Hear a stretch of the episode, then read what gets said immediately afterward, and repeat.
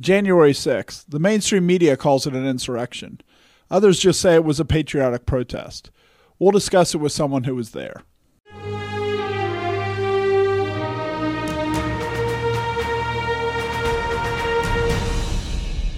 Welcome to The Conquering Truth. I'm Dan Horn.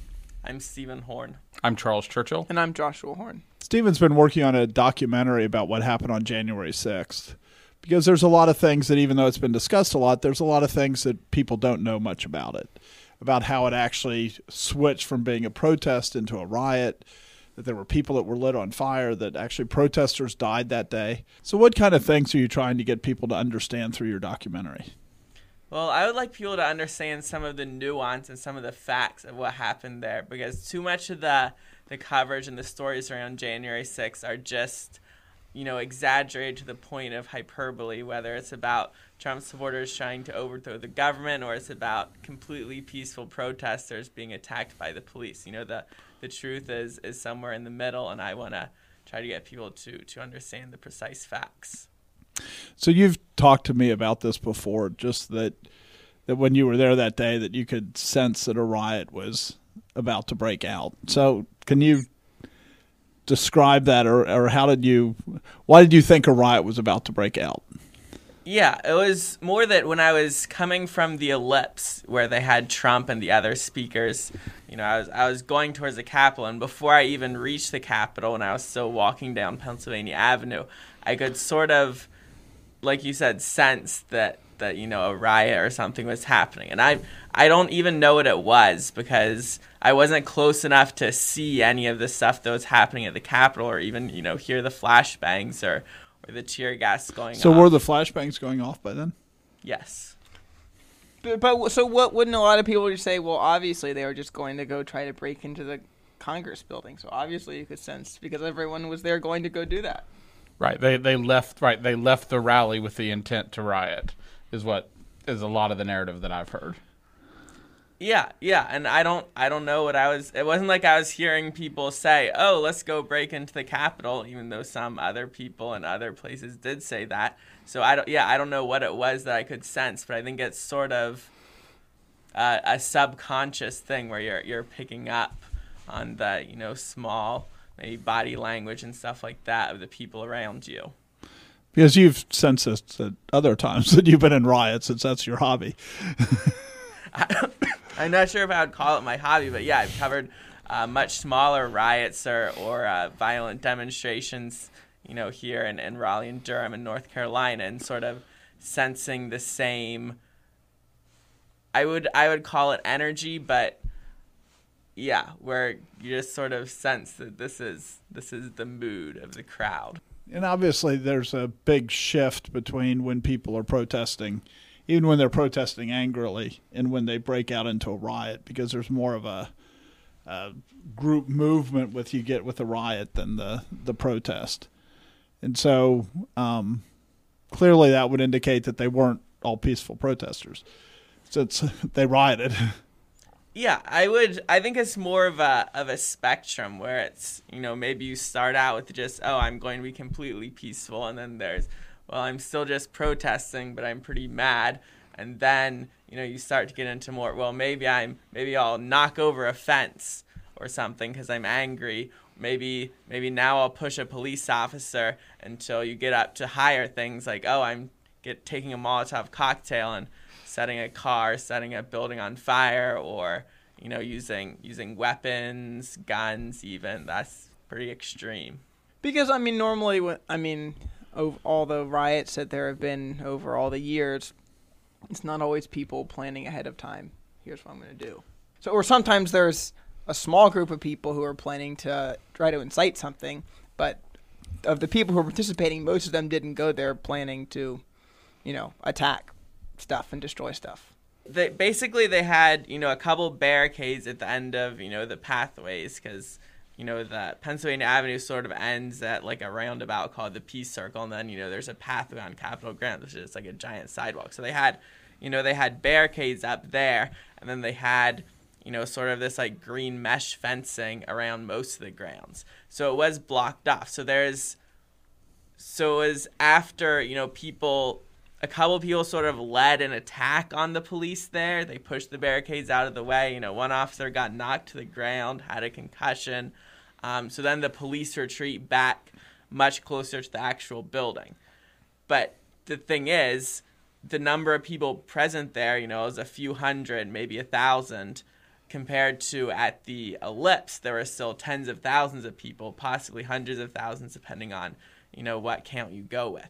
So the people, so when Trump finishes speaking, that's when much more people start coming over. So when they arrive, a lot of people have removed the barricades and the fencing and the signs indicating this is a restricted area. So a lot of those people who are coming over from the ellipse they were at a protest. You know, maybe it wasn't entirely peaceful in the sense that they were angry, but it was peaceful in the sense that it was nonviolent.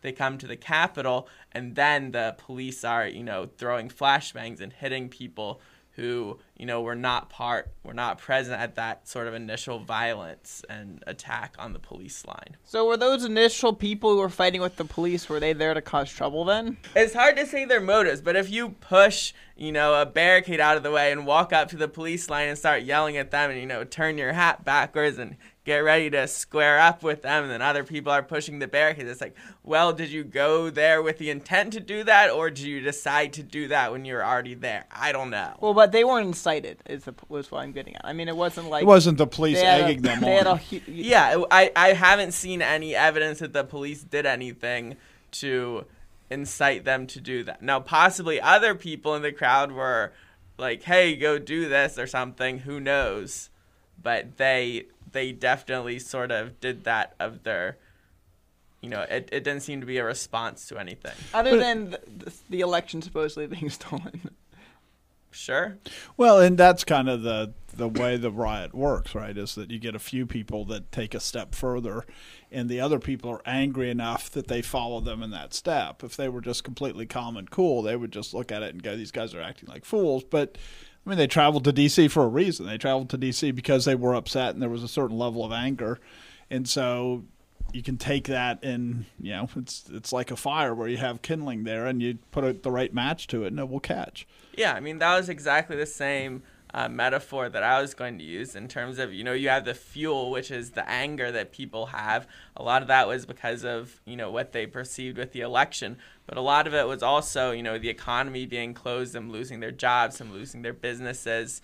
Um, so that that's the fuel, and then you have the tinder, which is like the people who are really mad there just ready to go. And then you have a spark. Sometimes you know that's that's the police doing something for some of the people. For other people it seems like these people just decided to do something. And it's very suspicious the timing on that. Not to get into conspiracy theories but this was they attacked the police line four minutes after you know the the bomb threat was discovered and the the police responded to that which is I was familiar with the ones at the, Demo- at the Democratic offices. Those were the ones where they had like there was no timer set up to them, or the, or it was like a kitchen timer, but it wasn't connected. Yeah, so as far as I can tell, you know, there's a report by it was like the National Committee on Firearms and Explosives or something. Basically, there was no remote detonation. The only it was real explosives, but the only detonator was like a kitchen timer that was like, you know, an hour, 2-hour timer. They were left the night before, so the timing just doesn't add up. It doesn't appear that they would have exploded if, you know, they had never been found. Was that true at both places at the Democratic? Yes. So they were both. So the same. they were Okay. both. I my understanding is they were both the same. You know, type bomb left by the same person. And so you have these people that are angry. Some are angry enough to actually break through the line. You know, I've seen the footage of it. There aren't that many police officers in that line that are stopping a bunch of people. That if the people are determined they're going to get through that initial line to get into the the courtyard or the what, The what's that called? grounds. The Capitol grounds. Um, and so then you have a, a large number of people in the Capitol grounds. So what what stirs them to further anger? So basically, you know, the police are able to retreat towards the Capitol. They get reinforcements. You know, they had police in riot gear who were, you know, standing by, ready to go. Um, and so, you know, they arrive pretty quickly. They're able to sort of stabilize a line, hold the people back. And so from then on, you know, in terms of antagonizing people, well, they were they were throwing these flashbangs, which were exploding. They were you know, going deep into the crowd, so not hitting people who are, you know, a direct threat to them. And I can't find any announcement that they made over the speakers or the PA for like the first hour saying, hey, this is a riot. You know, you have to leave. If you don't leave, you know, you could be arrested, go to prison for six months. So these people who are coming over from the ellipse, maybe they maybe they see some of the you know fencing that's been pushed out of the way maybe they don't but their intent is not necessarily to riot but then they come they get hit with a flashbang and maybe they feel a little bit differently What happens? I mean, like, so when you're, th- I mean, most people's experience with a flashbang is maybe from seeing something on television. What is happening to people when they're hit with a flashbang? yeah so i my understanding is that they were not necessarily deploying these flashbangs how they're supposed to be deployed so the devices that they were using you know they have they have basically an explosion you know there's bright light sound some heat and also like some some uh, some rubber pellets maybe some um, you know some sort of chemical in there as well Chemical like like uh, tear gas type. Thing. Yeah, thing? like OC or, or something like that to you know a, a chemical irritant. So so some of them appear to have you know exploded high in the air. I think that's more how they're supposed to be used. You know, then people are hit with the pellets, they're hit with the spray. You know, maybe they're deterred from whatever the police want to deter them. But there are also ones that appear to be exploding like you know right at head level. And so there's a couple videos uh, where you know someone appears to have been caught on fire by the flashbangs. You know, people were, were trying to you know pat him down, put the fire out, and you know I I've spoken to someone who who was saying like, yeah, I, I lost hearing. You know, that was actually a journalist because a, a flashbang exploded near him, and you know they're they're very loud. You're very what? Wow, great joke, great joke. Too many hordes. So I mean, you said that they were coming in riot gear. So how much of a difference does that make? Well, if you're if you're facing people who are armed with, you know, flagpoles and and bear spray at the most, then having that helmet, having that gas mask, having you know, chest plate, arm guards, a big baton, and a riot shield, that's really going to help you in in uh, defending yourself from someone like that. Um, and that that was basically you know the the most that the most force that anyone used at the police was that sort of physical force. And yeah, you know, riot gear is going to make a big difference. So even if there's a lot more people on the one side, the riot gear can make a pretty and significant also- shift in the balance of power between those two. Yeah, and also the the police sort of had the advantage of, um, you know, the the Capitol grounds. You know, there there were staircases, there were entrances, there were you know narrow places they could use as a bottleneck to you know limit the number of people they could be facing at once, which allows them to to bring that superior gear and weaponry into action.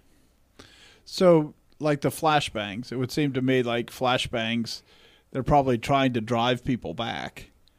But if you've got this mass of people in that that yard, how did what do you think the police were trying to accomplish with the flashbangs? I mean, I, I like to assume the best. I would assume they were trying to disperse the crowd. Was there room for the crowd to disperse?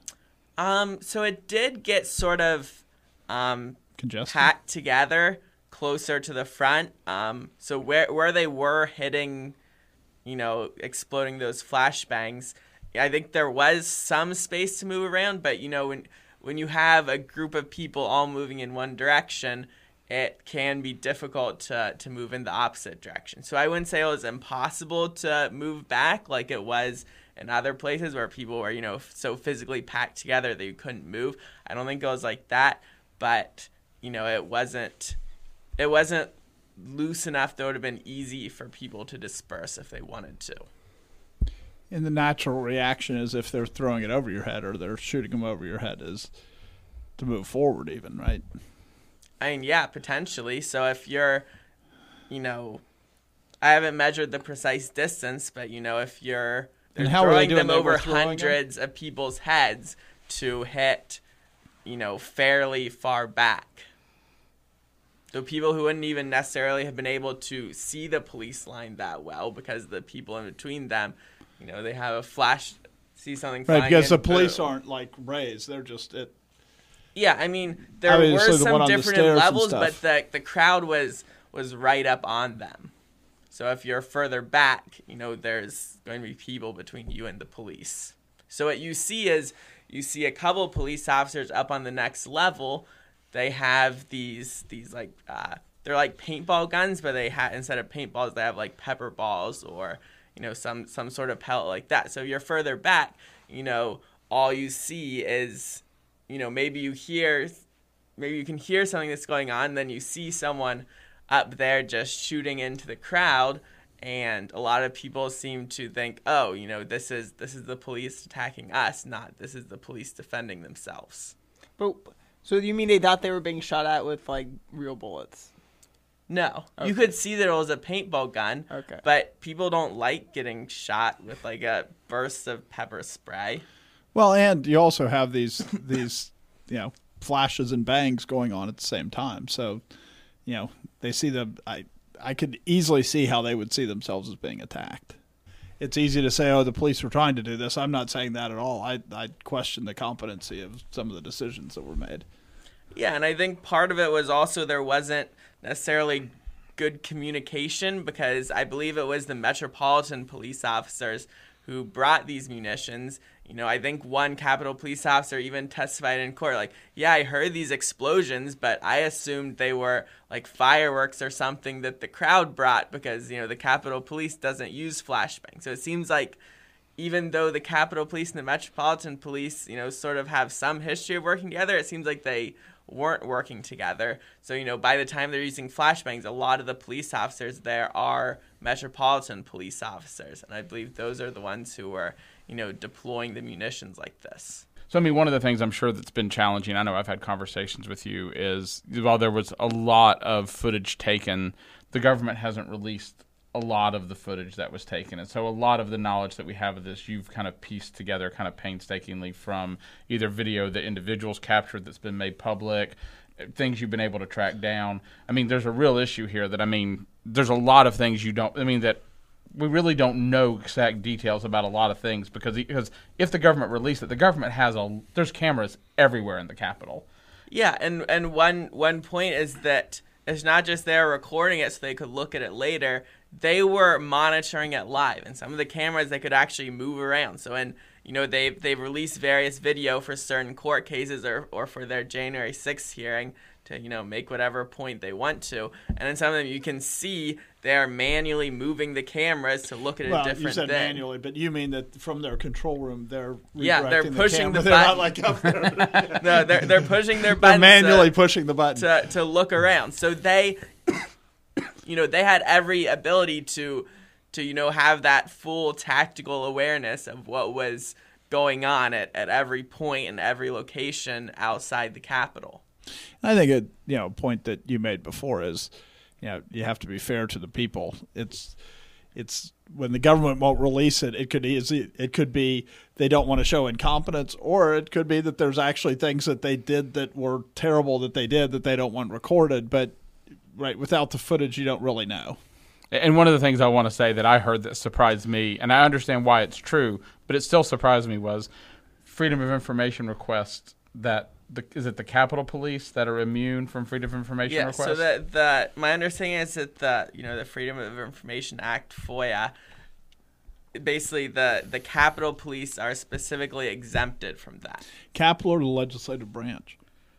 I don't. I don't. I think it's the I don't know legislative which. branch. I think it only applies to the executive But branch. yeah, so so you know most most most police departments are going to be you know in the executive branch. Some are sort of the legislative branch, or so, some are sort of the judicial branch with like you know enforcing Sheriffs court and orders stuff, and yeah. stuff. But you know the Capitol Police they report to the the legislature, which is why a lot of people have blamed the Speaker of the House, Nancy Pelosi, for some of the lack of preparation because the Capitol Police do actually report, you know, to Congress and to that that you know the officials that that each house appoints. So, from the crowd standpoint, these things are happening, and they just have a very individualistic perspective because obviously they can just know what's happening to them.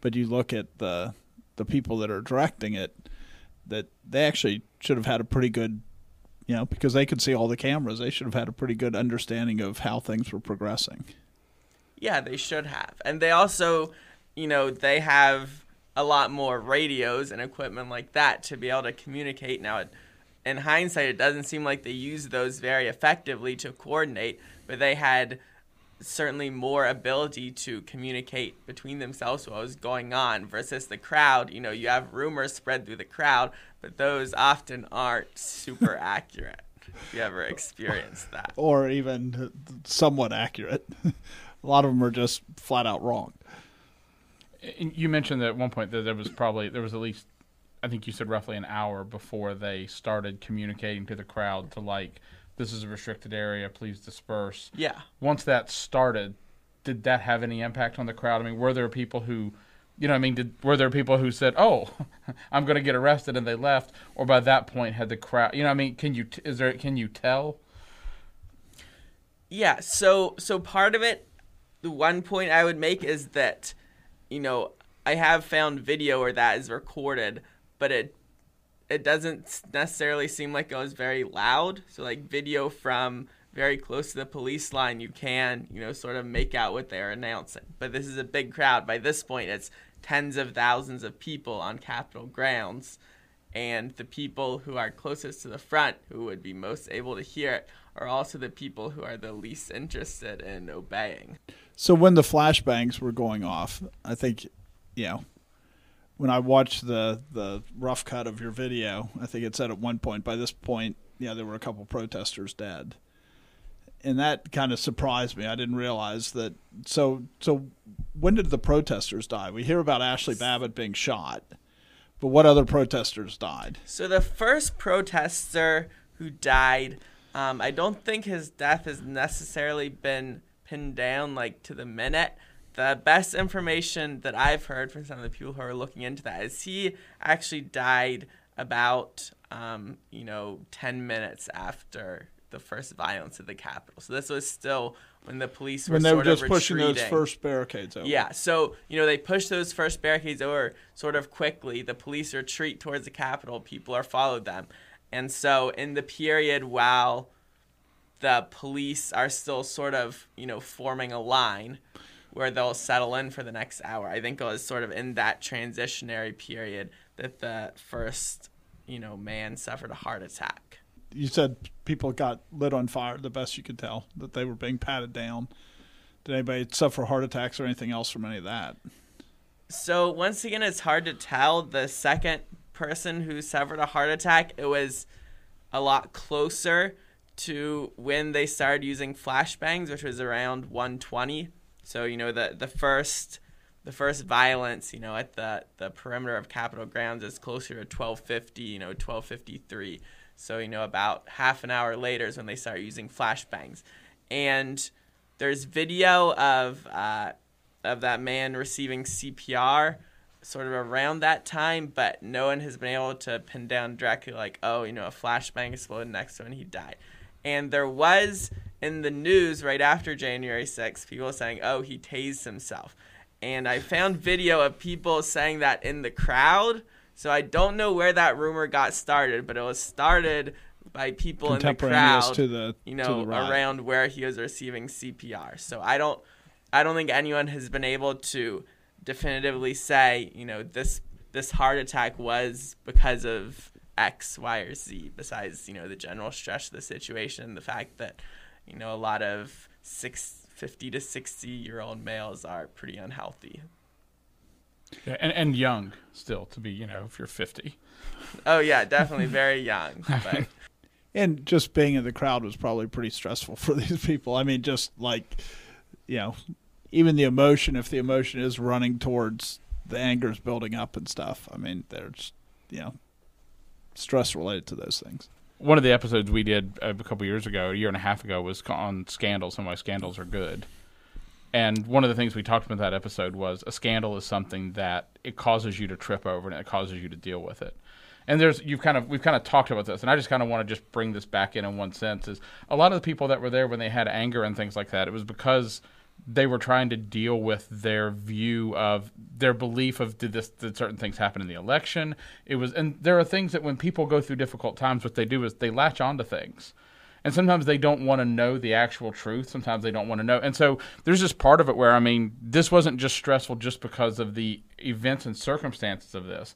There were people there who were telling themselves certain things about what was going on in the country. Some of them may be right some of them may be wrong. Their view of what the country was doing the way the country had like you talked about losing their jobs you talked about their, their businesses being shut down. They may have been attributing these things and blaming the wrong people for these things. I mean my guess is this was a fairly this was a fairly stressful time for a lot of reasons. And some of the stresses that people have in their life are because they're they're dealing with what scripture would call scandals. They're they're tripping over things that are happening in their life that God has that God has caused to happen. And and for different reasons and they're not dealing with it correctly. I mean, and so I mean, I just I think that's just worth pointing out. What happens a lot of times in the nation when there's these massive upheavals, it's people dealing. It is it is scandals, and a lot of times it's compounded by the lies that people tell that really causes these it causes these really complex things to happen. As they're there, they're also just looking that, and I think afterwards we've really seen this is that Biden was, you know, every every election they say this is the most important election ever, but with the election of Biden, there was like a distinct shift, and what I mean by that is you have somebody that doesn't campaign, you have somebody who's who's who's creating a generational shift towards a much more liberal position, a much more socialist position. Everything that he was running on was much more. He was the moderate socialist as compared to you know Bernie Sanders, the extreme socialist, and so a lot of people are under the stress. You know, that what they can't couldn't fathom is that Americans would actually vote for that, right? Because it was so contrary to their view of America. Yeah. And so then the answer is they didn't, and we know they didn't. No matter what everyone Right. has to say, we know they didn't. Right. We don't need proof because we're sure Americans wouldn't do that. Right. And I think that's. I mean, I. I mean, I, you know, and it's one of those things where I mean, as I was when you watch what happens, your your mind gives you all sorts of theories to explain everything, and those theories. What's inexplicable to you. And so when you start with the premise that Americans wouldn't do this, then you just start to grab at all kinds of other theories to go, but they did, or they didn't Right. really do it. And that's the other thing I wanted to kind of pull out, pull out is when you talked about like the one guy who died of a heart attack. We really don't know what caused it to happen. Like you said, that, I mean, what's going on in this time period is there are tons of rumors. I mean, this is a. I mean, if you look at what happened on January 6th, I would say most of what has been discussed publicly is largely rumor. You know what I mean? I mean, I mean, in, the sense of there's very little actual fact or desire, like the, even just the fact that so little footage has been released. There's no one who's actually wanting to go. Let's actually go and look and see what happens. Instead, it's what do you think happened? What did you hear? What did you hear him saying? What did you think about that? And what did that? I mean, these are the actual testimonies that we heard, like with the January 6th commission and things like this. So I mean, rumor abounds in this and it doesn't resolve things. It doesn't cause people to be able to go oh now i can think about this. I mean one of the core things we talk about is you have to know things to know how to think about it and rumor is not a means to come to a conclusion on things. And so i just i just really want to pull that out. I mean that is that is And and you just see the the hypocrisy in it, which is, you know, you look at the protesters that die of a heart attack, and they go, even though they did it on the grounds, they go, well, that was, I mean, that was their fault. That wasn't really related to what other people did. But then you look at police officer died two or three days later, and they go, well, that was Directly that was related. directly related, and so there's just this this judgment that's coming that you don't know why the police officer committed suicide. You don't know why they had you know the stroke or whatever, but yet they're really quick to attribute those deaths. While there were actually deaths on the ground that I don't hear much about those. right And one thing that I think is worth pointing out when we talk about this is, you know, I was looking today in the Capitol Hill Police, their budget in 2020, which was the newest numbers, was like 467 million. There were only 15 cities in the United States that had a higher budget for their police department than this Capitol Hill complex in their budget. If you consider that really you kind of have to join Washington D.C. because it really is in the middle of Washington D.C. Then you get down that the combined budget of Washington D.C. and the combined budget of the Capitol Hill Police their combined budget is greater than any city except New York, Los Angeles, and Chicago. That's how much money is spent on police in that area. And DC is a smaller city than those cities are. And the per capita that the Washington, D.C. police spend is the highest of any city in the country. The ratio of police officers or members of the police force to citizens is the highest in D.C. of any place in the country. Plus, then you add on another police force that's roughly the same size, slightly smaller than the Metropolitan Police in D.C., which covers a much smaller area, even, which right? covers a much smaller area, two square miles. And so when we think about this, this is the most policed area in the country by like a factor of three or four. And so when you hear about these things happening, it's kind of like don't go if they just had more resources because that's just not true. They had so much resources. Yeah, one of the conclusions that I've come to that is, you know, a different conclusion than most of the people covering January 6th is that it was a riot, but the difference between it being a riot and, you know, people breaking into the Capitol and, you know, praying on the Senate floor and doing all the other stuff that they did in the Capitol. The difference between that and it being just a riot, I believe, was the, the police response or lack thereof. And I believe that the police had sufficient resources on hand, not, oh, they could have called these, they could have had the National Guard. No, what they had on the grounds, I believe, was sufficient to, you know, defend the Capitol from being broken into. I don't think they could have stopped there from being a riot because that that isn't really something that it's very possible for but police because to there's there's do. places where there's bottlenecks, you can control the bottlenecks, and Yeah. then you can control the riot. Exactly, and and so so it, it when it, you know going through this, you know when when I arrived at the Capitol, it was actually after a lot of this stuff had happened. It was I got there just before you know people broke into the actual Capitol building. So going back and looking at that footage and interviewing journalists and interviewing protesters or rioters and and looking at the footage that had been released, you know that that is the conclusion that I've come to is that the police didn't seem to have been very well well led, well allocated to you know have the police officers that they had be where they needed to be to stop the Capitol from being broken into, which is where a lot of the focus has been of why this is you know uniquely terrible. Is well the Capitol was broken into. and beyond the whole idolatry thing that that causes people to be so upset. There is just the the reality is that it should have been manageable. They had the resources. But how much of that is they don't deal with riots very often, do you think?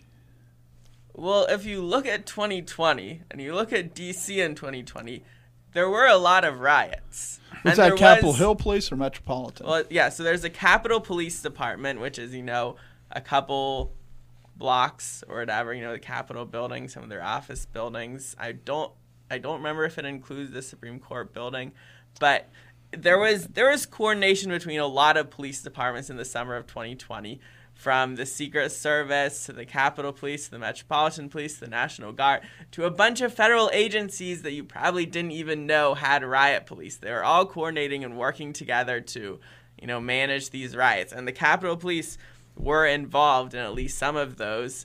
You know, they have their specific area of jurisdiction. Um, they weren't necessarily involved in the response to all of them, but yeah, it doesn't seem like this was a unique thing that they were like, oh, we are completely unprepared for there being a riot on Capitol grounds. If anything, you would say there was some degree they they were somewhat prepared. Yeah. Now, what I would say was that over the past year, it wasn't Trump supporters who were rioting in pretty much every major American city.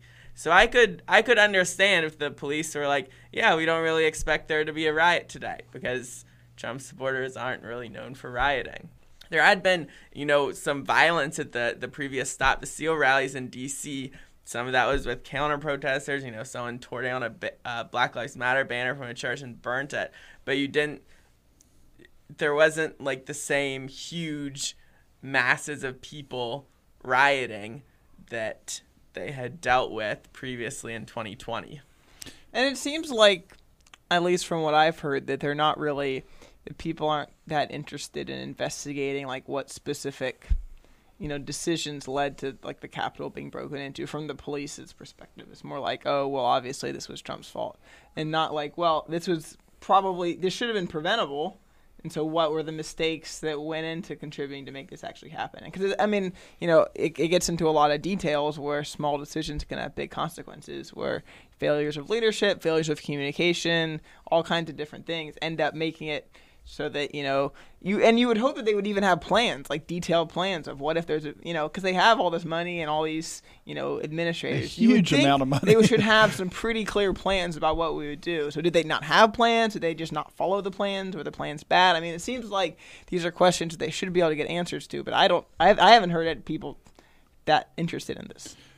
Yeah, Well, that's one of the things with the January 6th committee. You know, when they sort of announced some of the stuff, they were they were planning sort of a two-track investigation. One track was you know investigating Trump and how he's the most horrible person ever, and the other track was investigating hey what went wrong with the you know with with the police and with with that side of things, law enforcement and their intelligence and their preparation.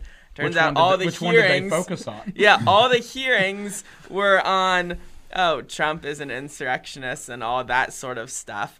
They didn't really focus as much. I'm not sure if they even included it in their final report. You know, I think I think it was sort of you know quietly made public some of, some of their findings.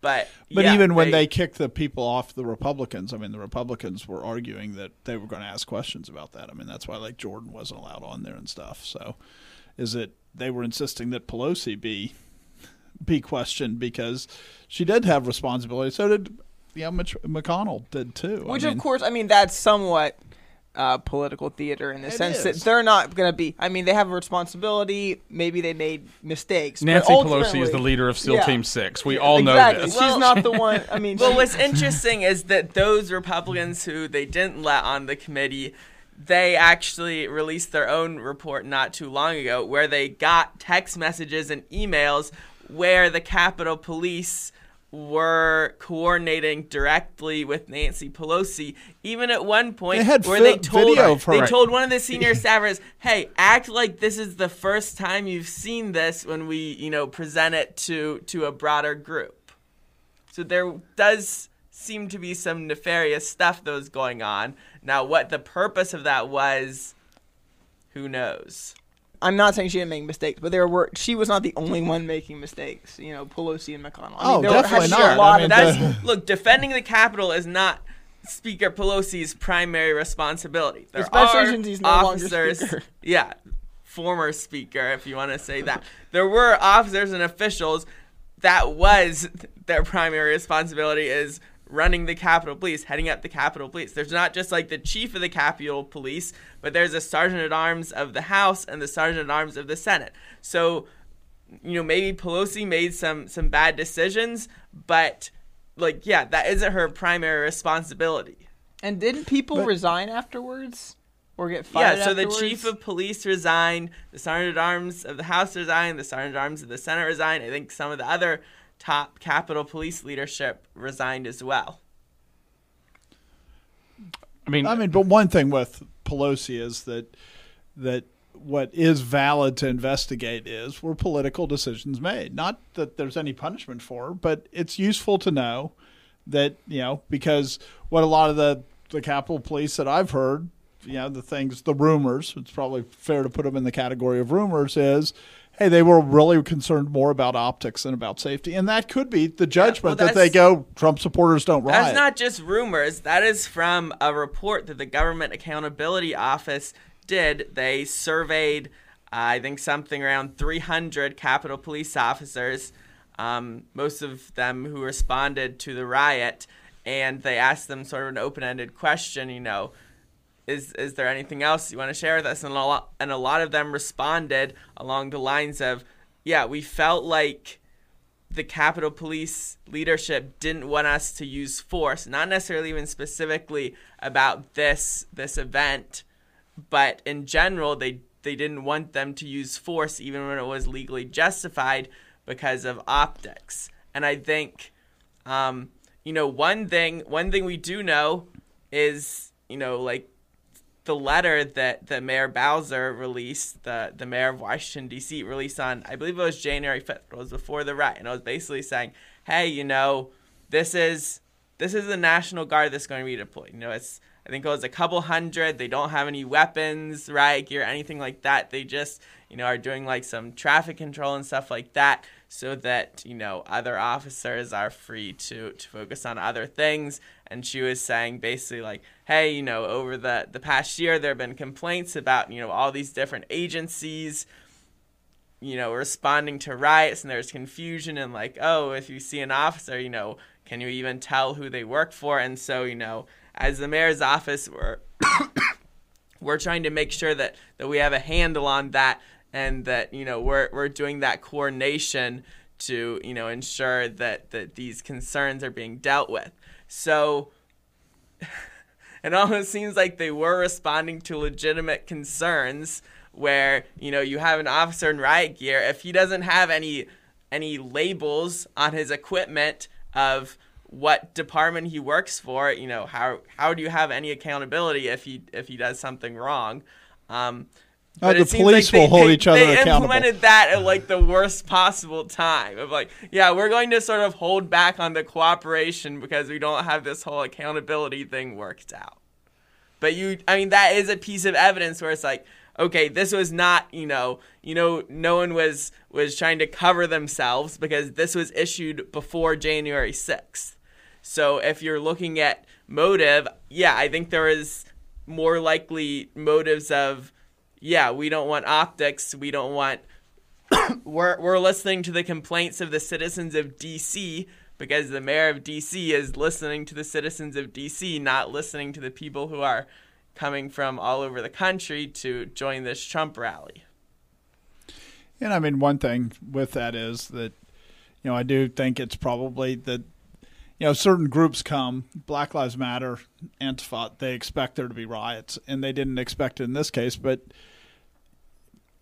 but that's a really big mistake because it's acting like that that the you know the conservatives they're these moral people that would never riot, and that's just not true. I mean, wasn't even wasn't the news saying that they're going to attack the Capitol or something beforehand? Wasn't that? Yeah, but the, the news? news lies. But you would think that they would that they would not like dismiss it completely because it was the their their favorite media outlets were all saying this. I think there's a part of it where I mean this is this is politics at a certain level, and I think if you're Nancy Pelosi or some of these guys, your job is to feel like you have a finger on the pulse of where groups are. And so I do think there's a part of it where they're not they're not going to lean they're not going to follow anybody else's understanding because I think they feel like their understanding is good enough.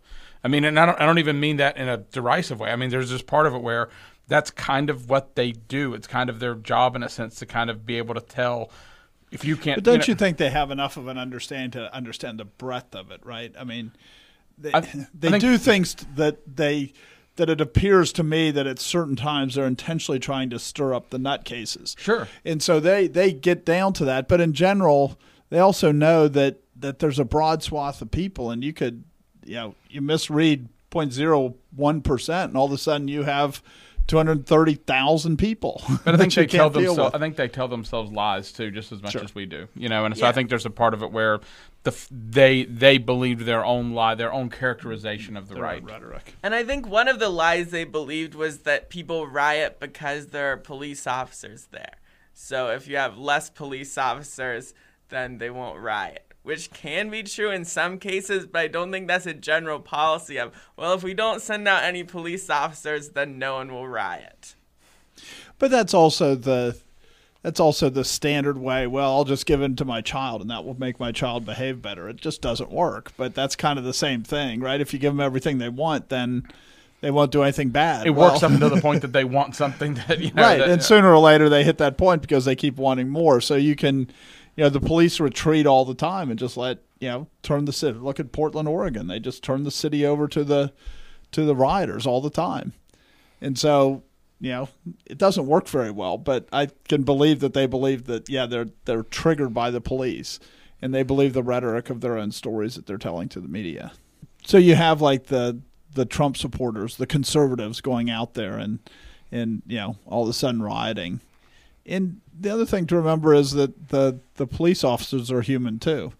And some of them were put into pretty bad situations. And, you know, I remember the video of the police officers that are right next to where Ashli Babbitt's breaking through the door. And I mean, there's people that are very angry, very violent, that are like, you know, sl- slamming their fist into the door that's next to their head. And then you have other guys like the guy that pushes the guy off the stairway. I think you The arrived police- there. The police officer that pushed the guy. yeah, off the stairway. police officer that pushed the guy off the stairway. I think you arrived there right after. Yeah, so I so when I when I got there, one of the first things I saw as I got closer to the Capitol was a man, you know, an unconscious man being carried off on an improvised stretcher, and people, you know, someone who was looking at him and saying like, yeah, he he broke both his legs, you know, possibly possibly a back injury. He looked unconscious. Other people have said he looked pretty blue, and you know, I didn't know what happened to him at the time, but you know, I find out later there's videos where a Capitol police officer just sort of pushed him off the staircase. Now he was he was climbing up the outside of a staircase like children like to do, and you tell them, "Hey, get down from there." Or you could hurt yourself. yeah, you could hurt yourself. And yeah, this this man definitely was hurt when the police officer pushed him off.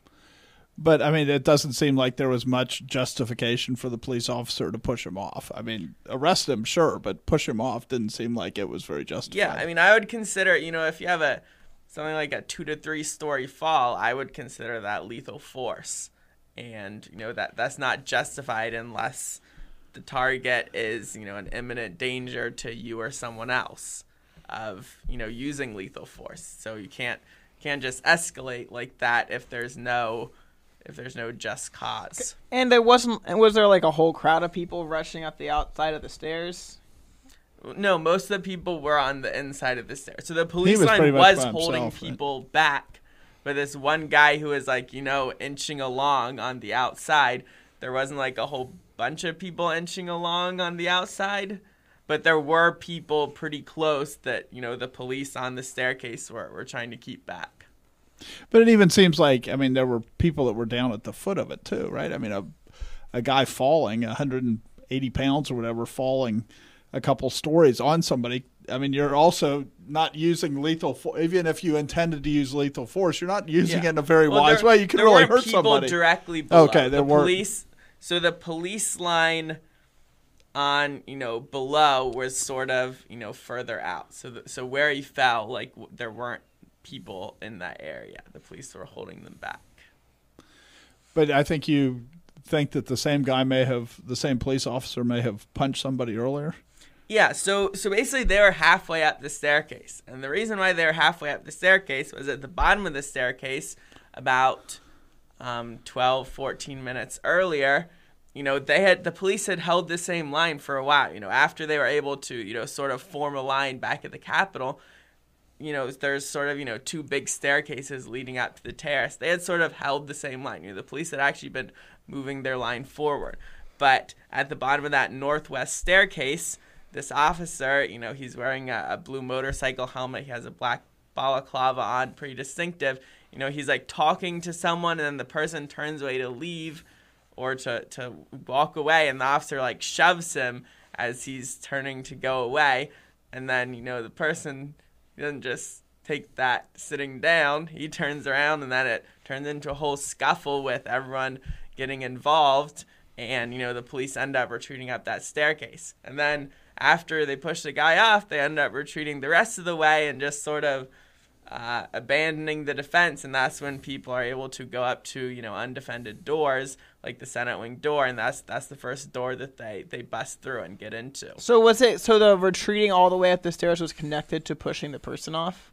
Yeah, so they're they're holding a line halfway up the stairs. They push the person off. You know, he's carried off. People start throwing stuff at the police, and then they retreat the rest of the way to the top, and then they just sort of leave.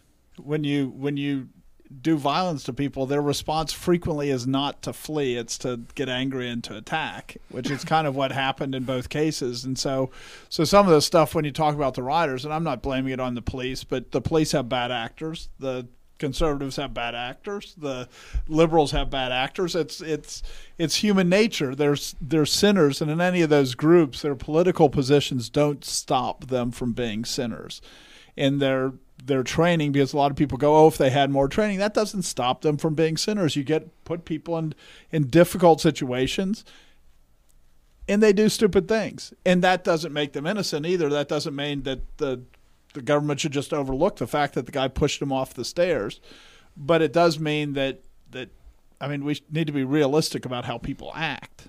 I mean, the other part is when you talk about them being human is when you look at police officers, a significant percentage of police officers are conservative. And so there's a part of it where some of the police officers felt some level of connection to the people who were there protesting that day. And you can even see that at some of the points at point, you know, where when you get to the point of doors being opened or people being let in, you can see some of the interaction. I mean, there's a part of it where police also understand if they don't have enough people, the best thing to do is to not be violent and to not have this action because you're going to cause there to be other violence. But you do just see some actions between people that are borderline camaraderie. you know what I mean? And so I mean there's there's this and that even and there's even senses where police officers might be tempted to sin because of that camaraderie. If you're being told to hold a line for the good of peace and order and you don't want to hold that line because you're going these guys aren't going to do any harm, you're you're kind of supposed to do your job as well. You know what I mean? And so you can even have this case of this causes them to sin against the crowd or sin against the, the, job that they're supposed to do, which adds complexity. But I think so often in these situations that the answer is, oh, if we just had better training. And training doesn't fix people. I mean, it can help if you if you don't know how to respond. Training can give you ideas of how to respond. Like with the flashbangs, training might have been able to help right. with the flashbangs, maybe. unless they were throwing the flashbangs because they were angry at the crowd and right. that they. And so training people think of it as this solution to everything, and so often it's not much of a solution because the people right. they had ulterior motives already. When you go to your children, the question is, is how many times are your children sinning because they didn't know, legitimately didn't know, or is it because they wanted to sin and they can use the excuse when they say, "Oh, I didn't know that," and you know they're lying. It's just another lie. I mean, people are exactly the same way. But you look at their budget, and it's hard to believe they didn't have any training that they wanted them to have. I mean, their budget per person is just ridiculous in the in the you know Capitol Hill or the Capitol Police Force. And then there was one incident that you that I saw that you you know can you describe where the guy opens the door, the police officer opens the door. Which door? the one where where he's letting a few people out and then like hundreds of people come in. Okay, yes. So so a lot of a lot of the Trump supporters have the impression that the doors were opened from the inside. And this is somewhat accurate. But the important part to note is that most of the people letting people in from the inside were Trump supporters who had come in through that first door. But there is one exception where it was basically the police opening the doors from the inside. And that is the, the upper West Terrace door. So, you know, there's a big terrace on the west side of the Capitol, um, and there's a door in the middle. And so there are, there are protesters, Trump supporters, rioters, insurrectionists, whatever you want to call them. They're walking through this hallway on the inside of the Capitol. And how did they get in? They, uh, they entered in through the, the Senate wing door, which is, you know, the first door people busted into. So, you know, people had busted out the glass, kicked open the door from the inside. So that's the door. It seems like at least I haven't been able to say for sure, oh, every single person entered in through this door. But I've been able to identify a few, so I'm pretty sure that's that's where this group had entered in through. So they're walking they're walking through the hall and you know, there's there's sort of a hallway that goes from the main hallway these people are walking through that goes out to you know an exit on the exterior of the Capitol. This this Upper West Terrace door. So the police officers are in there. They open the doors on the inside of the hallway and they're trying to get people to leave the Capitol because you know they're wandering around in the Capitol. The police don't want them wandering around in the Capitol. So a couple people listen to the police but not really most of them. Most of them just keep doing their own thing, wandering through the Capitol. But the couple of people that do, you know, they go down this hallway to the exterior door, they go out. Well, guess what? The people uh, outside, they're like, oh, people are coming out. That means we should go in. And so, so the police are like, oh, maybe we should do something about this. Because I don't think they were necessarily intending people to come in when they were trying to get people to go out. Because obviously they're trying to get people to go out, not come in. So they so they go and you know there's like five of them and it's a pretty narrow hallway. So they they physically block the hallway, so people can't come in. and then they just sort of move out of the way and let people come in.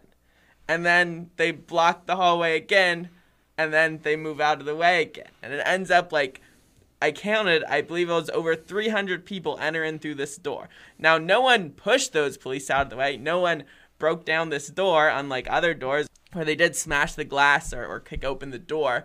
And so here it's like there wasn't violence at this particular location. So, depending on how much you want to impute to an individual what other people did, you know, these people did walk in where the police let them enter. Did that one come up in a court in a case where someone was charged? Was that there was one area where someone was actually using a defense so that they were Yeah, so that was a different door. Okay, But that you don't have that to- was yeah, that person was let off because the the judge said, "Well, I don't believe you, but you know, it's it's not beyond uh, a reasonable doubt that you didn't believe you were being let in. So I'm going to find you not guilty because it's possible you believed you're being let in. But that was a different door.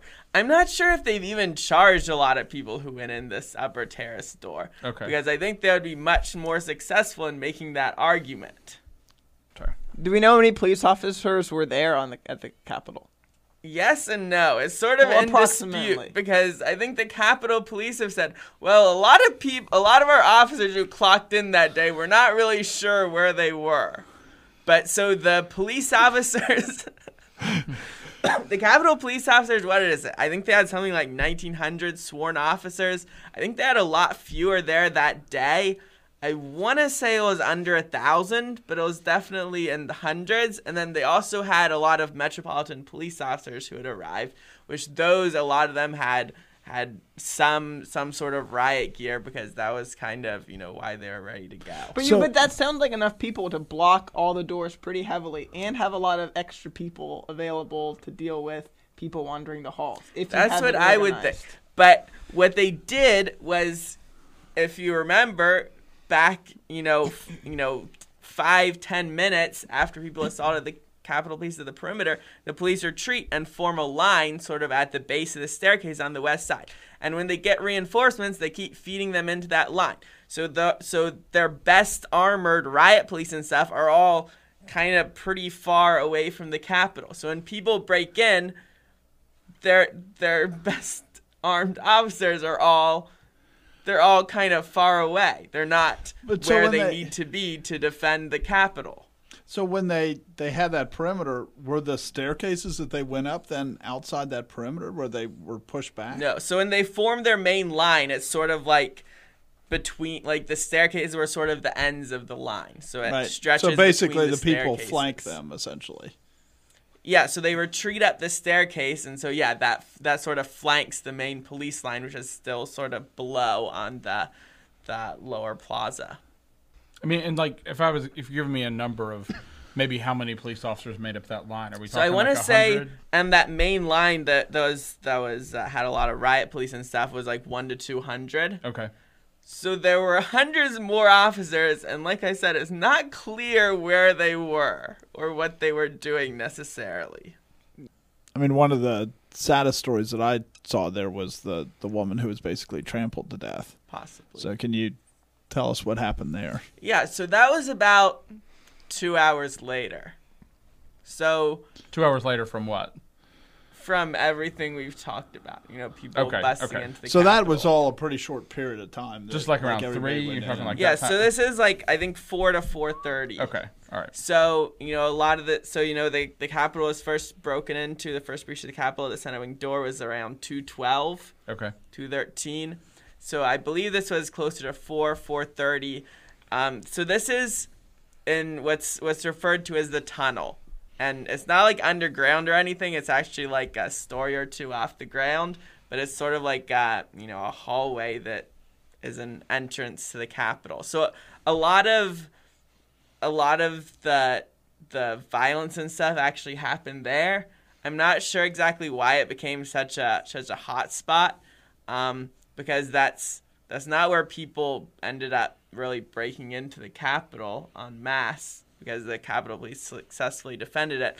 But yeah, so basically the police were sort of as they were treating, they were sort of forced back, you know, further into this tunnel, and then as they're pushing their way back out, you know, they're they're trying to clear the tunnel.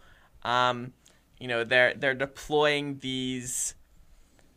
It's some sort of chemical agent or irritant, but sort of in the in the enclosed space of the tunnel. You know, the people have described it as very difficult to breathe. And so the police are pushing people out, and there's like a couple steps up to you know where the, where the actual sort of tunnel or or it's like a long hallway basically. Right. And so the, apparently they're they're pushing people. And this goes to the outside. Yeah, they were pushing people down, and so it ended up that there was like a a pile of people. You know, the other people outside were trying to you know help people get out, and ended up you know the basically, you know, when when they're able to clear this up, get the people up, you know, there there's the body of this woman on the ground. So it it seems that the so so here's what the medical examiner said. What the medical examiner said was that it was an amphetamine overdose.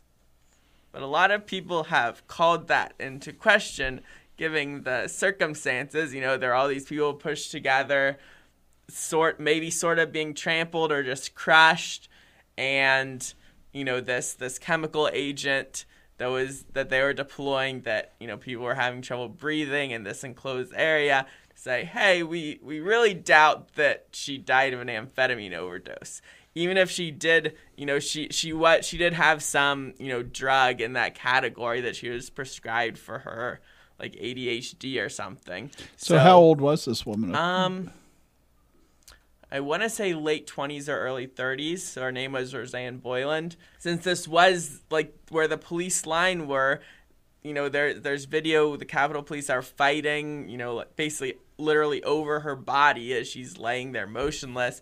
You know, there's one video where you know a Capitol Police officer is swinging like a, a piece of wood and you know, she actually hits Rosanne Boyland multiple times as she's laying there on the ground and they weren't providing medical aid and the you know the protesters were trying to either get her out to you know get medical aid or get the police to do it and yet it ended up that they did I think they did end up doing some CPR but yeah it was it was unsuccessful and, and she ended up passing away.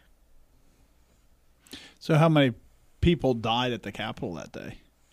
So at the Capitol four people died. You know there was a the two uh, the two gentlemen who suffered heart attacks. There was Ashli Babbitt, who was shot and killed by a Capitol police officer, and then there was Rosanne Boyland, who you know died in this tunnel, supposedly of, of an overdose.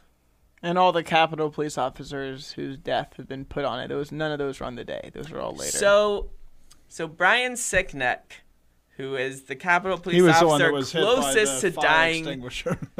no, that was, was clearly not. false. That was so, the rumor. Yeah, so he's the one closest to dying on the day. So, as best I can tell, he had a stroke that night, and so he didn't die till the next day. But I think he was basically comatose by the end of the day.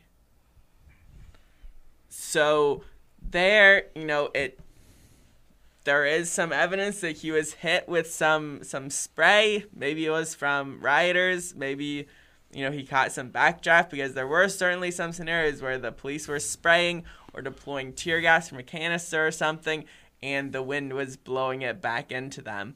But you know the medical examiner wasn't able to find any link between any chemical agents and is a stroke a normal response physical damage and his death.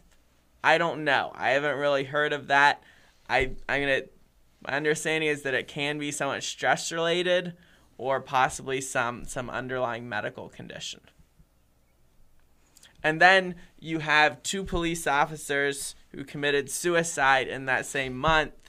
Um, I believe. You mean in that month of January, not within just a few days, but after January. So 6th. one, I believe January one was on like January 9th, and then I think one was maybe a week or two later, if I remember correctly. So at least one of those, like he had been hit in the like the head with a pole or something, and apparently he had severe neck pain. And you know what the family was saying after he committed suicide was that you know they they hadn't diagnosed or treated him properly.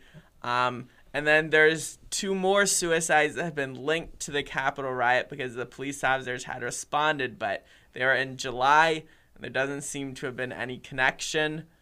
Um, but yeah, I think it's sort of dubious to to sort of link any suicide because that's sort of a decision You're that the you ones- make when you commit suicide. And it starts to be, I mean, the reason why there's complexity in multiple levels is because if the family can link it, there's times where they'll certify that the person died in the line of duty, which will And cause I think there to this be was like the different- first time they had really done that. Right. But I believe I know at least one of the officers they were able to get, you know, the the line of duty benefits. and it uh, should and it which- should be the opposite, if anything. The opposite of what? No, I mean it's you know it's I mean it, it's suicide should be discouraged, not encouraged. Right. Yes. Yeah. Well, I'm, I'm not sure they're encouraging suicide. No, Well, but no, no, but making someone into a martyr when they choose to kill themselves, it's not Oh, yeah, saying kill yeah. yourself, but it's en- it's encouraging it. Right, and if they're saying your your family will get the greater benefits because you'll be called said to be in the line of duty. So if you were thinking about committing suicide and then you go to a riot someplace and then you commit suicide and say, "Hey, this will help my wife out." Right? Right. So it, it does encourage it. I don't see how you get. And my guess is that's why the encouraging it. policy in the past has been what it's been. I mean, the fact Yeah. that this wasn't normally done, I, I'm I have no doubt that the police force are very aware of this effect. I mean, it, this is Yes, this, this is right. politics that's being that's going on. Yeah, and But I mean that some of policy the January sets a 6th standard that then gets carried forward. Yes. some of the January 6th defendants, you know, at least one is coming to mind, have, you know, committed suicide as well. So it's like, well, Well, some of them. it's also they decided to commit suicide. Right. I mean, the other thing I wanted to pull out is when you were talking about, I think it was Rosanne Boyland. I mean, this was the this was the case. This was where you tweeted the other day. You were kind of you were publishing where you had looked at the data and you were saying there were people who were saying that the officer had killed her. Yeah, by hitting her with a stick. Right, and you were pointing out that I mean the evidence does not suggest that the officer killed her. The evidence does not suggest that the officer behaved in a responsible manner towards way. her. But I mean, but and this is this is one of the things that really I mean as we're kind of talking about these things is people want there to be they're mad at what the government did. And because they're mad at what the government did, they want to focus down and then they want to say this officer killed this person and then they and th- the truth is more complicated than that. And it doesn't mean like you said the police have already inv- have already investigated the officer involved and said that her actions were appropriate. Well, I mean, if she's taking a stick and hitting someone who's unresponsive, that's an odd act. You know what I mean? So, I so mean, you got somehow they problems. investigated all the uses of force on January 6th and found that they were all justified, every Right. single one. And so, but I mean, as as Christians, it's real. There are times where you know you can pursue a you can pursue a false idea of justice, and we just we really need to care about the truth. I mean, this is really the reason why there's the reason why two years after having done this, why we're still talking about it is because there really hasn't been that much truth actually brought out. There, there's a ton of evidence that could be brought out. There's a ton of data that could be made public, and people could actually start working through it. But that's been prevented. And hey, I mean the the whole idea of FOIA, right? I mean, the police historically, and police haven't been around that long, but historically, the police they always protect their own. They always do because they go, I could be in that same situation and I could lose my temper because the guy and the guy's there and I could push him off and I don't want to be charged with murder. So the reason that you have all this FOIA stuff and the reason that you have you know ci- civilian boards that oversee these things, the reason that we put all this structure in place for all these other police forces is because people understand how it works. The police officer always always their their their biases is towards that other police officer. So when they do these investigations and don't let anybody know other than the police, they're always going to get off. This is just how it works. This is why why cities don't do this, but yet the Capitol Hill police, yeah, the the Democrats and the Republicans, it's both of them. They go, this is okay. They passed a law and said this is okay. And as Christians, we should say we need light, not darkness. And the current speaker has said that he he has said multiple times that he's going to release the footage. And I hope he actually does what he says. I hope he actually stands by it and actually does it because people say they're going to do things all the time. And so, I Trump mean- said he was going to declassify a whole bunch of stuff that he didn't declassify. right. and Yeah, he could do I'll it believe instantly. when I see it. we I mean there is a part of it where like we were talking about the authority we've we have forgotten how power and authority works and there I mean the reason why these guys are immune from a freedom of information request is because the because the legislature said we're not going to be sub- passing this for the other people and not for us. right the legislature understands that their power is vested in them I mean, you know what I mean? I mean, so there was a part of where when they hire the police, the police know they report directly to the head of the parties. They direct they directly to the way the parties have structured their power in the in the in the Congress. And so, I mean, I just think we we have forgotten how those things work. We have, and but Nancy Pelosi hasn't forgotten how it works. The current speaker She has not exercised it all the time. they have not forgotten how it works. They actually understand it, and so I mean, I, I I do think there's a part of it where we're we're very willingly naive, which is why we get tossed around with a lot of these rumors because they can say things and people go, "Oh, that's true. That's all this." You know, nope. They can, they really Right. can do these things. McCarthy's goal is to have the legislature look good. Right? Don't forget that he's protecting the institution. Yes. They're all more interested in their institution than they are in the American people or the American government. Not all of them, but the vast majority of them. And we should have no expectation. I mean, that McCarthy would do anything if he thought it would hurt the institution of the House of Yeah, I Representatives. mean, I don't think McCarthy necessarily wants there to be video of all the senators and a lot of the representatives running scared down a hallway Right. because it doesn't look good for them.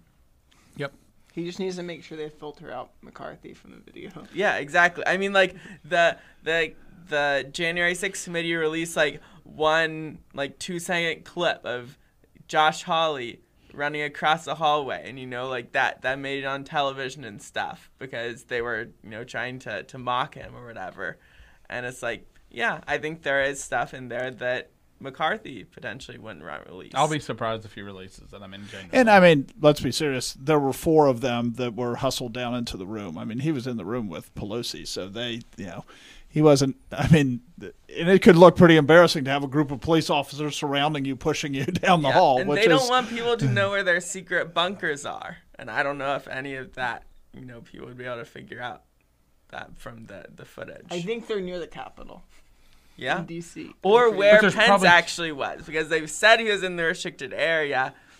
Some people might doubt that. But you could easily say there are certain cameras you're not going to allow people. You know, they're ca- you know, Yeah. you- you- there's a whole bunch of cameras. the you problem release. is, is that what they do is they say we can't release footage from this camera, and then they release footage from the camera when the footage is beneficial to them. right. And that's what the American people need to stop accepting and just go. You need to it. you need to release it. You need to cause this stuff to be in the light. We need to know what happened because until then, both sides will use it just as a political pawn. And actually knowing what's happening is how you actually deal with it. So we kind of talked about that the police were violent, but when you were in the Capitol, did you see violence among the protesters themselves? Because uh, part of my point is I think both sides there were people that were bad actors and breaking into the Capitol has its own problems, but I mean there were people that went in that were protesters that went in to do violence. Yeah, so I saw violence outside of the Capitol. You know, people were, what I saw from where I was, was people sort of throwing objects at the, these police officers that were defending the staircase, and then, you know, they were treated. And when I was in the Capitol, um, in the, what is, I'm trying to remember what the room is called. Basically, it's, it's not the rotunda, it's the basement under the rotunda. So it's a round room, a bunch of pillars holding up the rotunda. And yeah, yeah, I, I did see violence in there. Um, but it, it was sort of, it was it was a strange dynamic because you know for every person i saw trying to be violent there was someone else trying to you know protect the police officers but protect them as long as they weren't in the way so they're like kind of like shuffle the police officers to the side and be like okay you're we'll make sure you're safe over here and you're safe as long as you're not in between us and wherever we've decided that we want to go I did see you know, one situation where there's, you know, an officer with a rifle. He looked like he was about ready to start shooting people, and the Oath Keepers were sort of trying to de escalate with him and de escalate with the people who are mad at him and sort of, you know, stand in between. Um, so, yeah, that, that was one situation that I witnessed. And, you know, I also witnessed, you know, where police in twos and threes were just like, moving through. Like excuse me coming through, not like oh we have to fight our way through because And know, so these people people weren't they violent. weren't was, like, attacking them as they on. walk through sometimes. no. Yeah, that's you know when I saw them walking through, I didn't see anyone attacking them, but I had seen people attacking them earlier. So it was like sort of this. And part of it was when they were trying to when they were trying to exercise authority by creating a line, you get Yeah, violence. it And if you're like- just walking through, so they weren't you weren't seeing people that they just wanted to attack the police for the sake of attacking the police. It was that they wanted to go where they wanted to go. Yeah, that's uh, that's what it seemed to me was that like you know most people weren't harboring specific animus to the police, so that they would just you know attack them. But then when they were in the way, there was a section of the crowd that was willing to use violence to get them out of the way. And like other other riots that you've witnessed, like in the, the summer before or whatever, I mean, in those cases, there were people that were going to attack the police and were doing it to attack the Um, police, would you say? Not, Or- I would say they were more. What I saw was mostly more um, vandalism, where they went out there with you know cans of spray paint or crowbars and smashed windows and spray painted stuff. I think most of those demonstrations were small enough that they, even if They they, hated they the police, have they couldn't get away with just outright attacking the police. I mean, uh, one thing that I, I can't remember. I think you've said this before, but what per, if you're looking at like the rally and the number of people that were at the rally, at the Trump rally over at the Ellipse or whatever?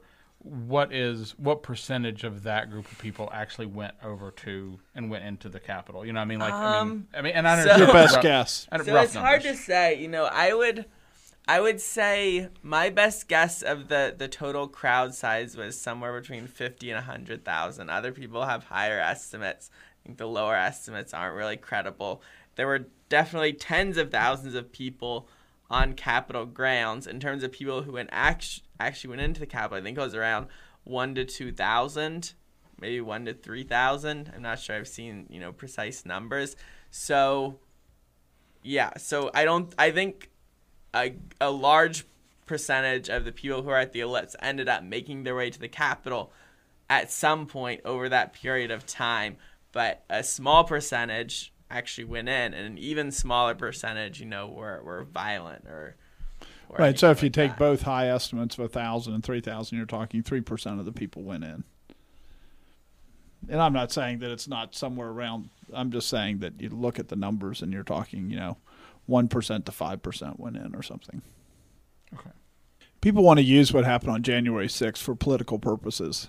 As we think about it as Christians, though, we should just recognize how easy it is to get caught up in the situation.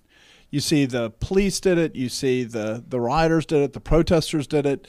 It's just so easy when you're moving with a group of people to end up doing things that you wouldn't do any other time.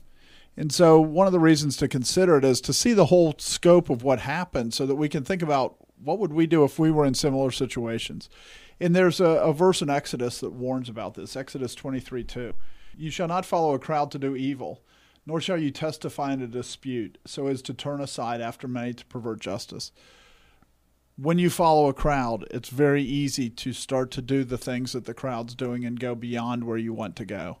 Whether you're on the side, a crowd of people that's trying to stop it, or a crowd that's moving forward. So we should always be really careful to walk in the light, walk separately, walk in obedience to God, and not follow the people around us. Because as Christians, we are called to be holy. We are called to be separate. We are called not to follow the crowd. Thanks for joining us.